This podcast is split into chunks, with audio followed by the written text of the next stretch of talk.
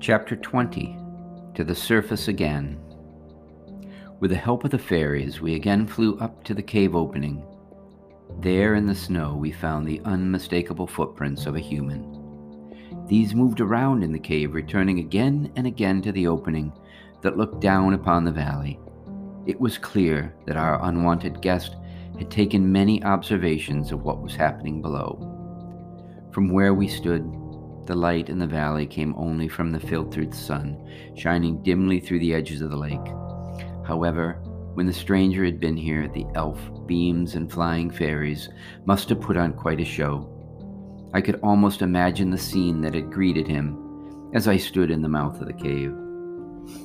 Dots of brilliant light must have poured forth from the illuminated castle high on the hill Brightly tinted beams spilling from the working elves would have caught his eye as they swirled around the objects below the giant toys, the fine team of reindeer, and finally the sleigh. In that magical glow, the sleigh's golden edges must have glimmered like my grandfather's ring when he placed logs in the fire. Surely the intruder would have known what he had found. Only the valley's steep walls prevented him from entering Winterwood. Our unusual group had now grown as we headed to the land above.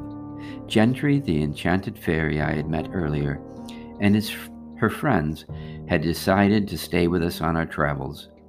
They flew ahead, landing in the footprints left behind by our unwanted visitor. Each footprint lit up brightly in the snow as they did. When we approached, the fairies within would fly ahead to footprints further along the course. Walking along, I began to notice objects and landmarks that looked familiar. It appeared that our visitor was following the same path that Elway, grandfather, and I had taken into Winterwood, only in reverse. Was he headed for the cabin? I shared my observation. It was decided that Finway, Gentry, and I would stay and follow the tracks, just in case the prince turned unexpectedly in another direction. Aneth and Avel would make haste for the log home of St. Nicholas. We followed the tracks for some time. I became more and more certain that our visitor was indeed headed for Nicholas' home in the valley. As we approached the cabin, it looked just as we, we had left it only a few days ago. All seemed quiet and still. Finway and I moved closer to the building watching and listening for any movement or sound. We noticed that the tracks had now stopped. The fairies that had been our assistants hovered around us as we looked for a clue as to where the strangers may have gone. It does appear these human tracks have stopped here, cold dead, Finway observed. Perhaps covered by a branch to hide the path they tread. We continued on to the cabin. Once we arrived, Finway lifted me so that I could peer into the window. The sight that met my eyes caused me to tumble from Finway's shoulders.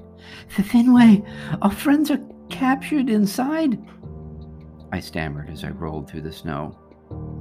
What do you mean, captured, Nicholas? He asked. By who? By what and how? Quickly explain yourself to me. We must react and now.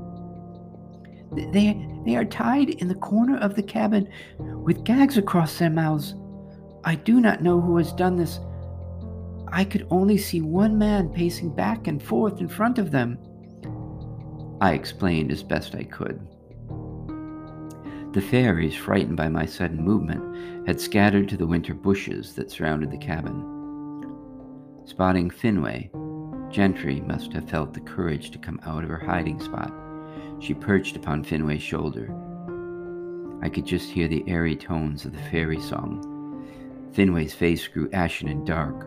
When he spoke, it was with an urgency I had not yet heard. Quickly, we must hide ourselves for others nearby lurk, he warned. Two men are hiding in the woods. Our captured friends, their work. As we turned to go, I felt the hands of a man much stronger than myself upon my shoulder. I kicked and scratched as the strangers held me tightly. To my surprise, Finway simply went limp. He did not struggle or fight. He did not yell or scream. In fact, he made no attempt to escape at all. I was greatly disappointed. I had come to admire his bravery and courage. But here he seemed a coward at best. We were taken into the cabin and tied along with Avel and Aneth. I wondered silently if they had put up much of a fight when they were caught. The two men removed the gags from our friends, but no one spoke. One man was clearly taller and broader than the other. A large, scraggly beard hung from his chin, his ruffled hair sticking wildly from his head. His clothing was loose and unkempt. The smaller man was an exact opposite. Not a hair could be found upon his head. He was bald as could be. His clothes were the nicest I had ever seen, and he was neat as a pin. They paced back and forth, stopping occasionally to fire questions at the four of us as we sat huddled together. What's your name? Uh, where'd you come from? With no response and our puzzled looks, the men's questions finally stopped. Sitting there, I realized that I looked no different than the elves. I still wore my yellow jacket and hat.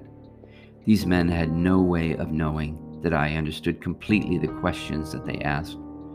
Grandfather had been teaching me English, preparing me for my trip to America. These men, however, spoke the language in a very strange way. The men began to talk among themselves openly, perhaps assuming that we could not understand what they were saying.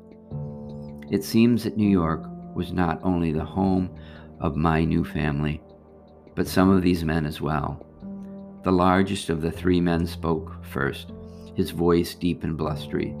Well, Uncle Marcus, I guess you was right. I think we got us some real live elves here. I thought the little guy was nuts when he wanted to help you find Santa Claus. But he was right after all. I looked at the man he was speaking to, and suddenly I recognized him. There stood our stranger, our unwanted visitor. This was the man who peered down from the cave into Winter Wood just hours ago, and he was none other than Uncle Marcus himself. His radio show, which I heard with grandfather in our store, had made him a hero to the children of Finland, but to me, he had become a villain. So, let's get going. The big man continued. It's time for you to lead us to Santa's village. I looked closely at Uncle Marcus. He was of medium build with the delicate features of someone much gentler than the situation would suggest. He wore a simple knit sweater, and from his mouth a pipe billowed cottony puffs of smoke. My friends, Uncle Marcus replied, in a voice that shook with uncertainty, this has all been some kind of mistake. Some kind of mistake? A high, whiny voice responded sharply. It was the smaller of the two men from New York. Look, you said on your radio show that you knew where Santa Claus lived. We offered to help you get there. You're using our plane, our gas, our money. Where's the mistake? I only wanted to discover the location of Santa Claus' home for the benefit of children. I wanted them all to believe he was real as I do. Uncle Marcus explained. The two men laughed. Did you think that we gave you our money and let you use our plane for nothing? said the short, bald man. We want a slice of this pie. You want to help the kiddies? Go ahead. We want to make some money. Yeah. The sizable man jumped in. Now tell us where he is. You said you found him for sure this morning. So Uncle Marcus had told these two of his journey. But how much had he shared, I wondered. What was worse, however, was that he had told the whole country, perhaps the whole world, that he knew where Santa Claus lived. That was when I thought you were here to help me, Uncle Marcus replied, and to help children. This is about making money, added the pint sized kidnapper, laughing as he spoke. We don't care about your little kitties. We don't care about these elves. All we care about is how much people will pay to see The real Santa Claus. Well, then, you will never learn from me where he lives. I have made an awful mistake. Uncle Marcus said as he turned towards us. I hope you can understand me. I am terribly sorry. Oh, I think you'll tell us where Santa Claus lives, the husky man threatened. That is, if you don't want undue harm to come to these elves here. If you won't lead us there, perhaps they will. With that, he pulled a glass jar from behind his back. Inside was the cool blue light of a fairy. I found this tiny thing buzzing around outside the window. I'm guessing it's a friend of yours, he said as he shoved the jar towards our captured team. You know, we noticed something with this little one, the impish man added. It seems the warmer it gets, the less this thing shines. I'm thinking that it's not gonna like the fire very much. The small man's voice was full of menace as he set the jar close to the fireplace. I looked toward Finway. His face was proof of what the undersized man had said. This fair fairy would certainly die if something were not done soon. Finally, my worst fears were confirmed. As I watched, I could see Finway's mouth form a single word. Gentry, he whispered.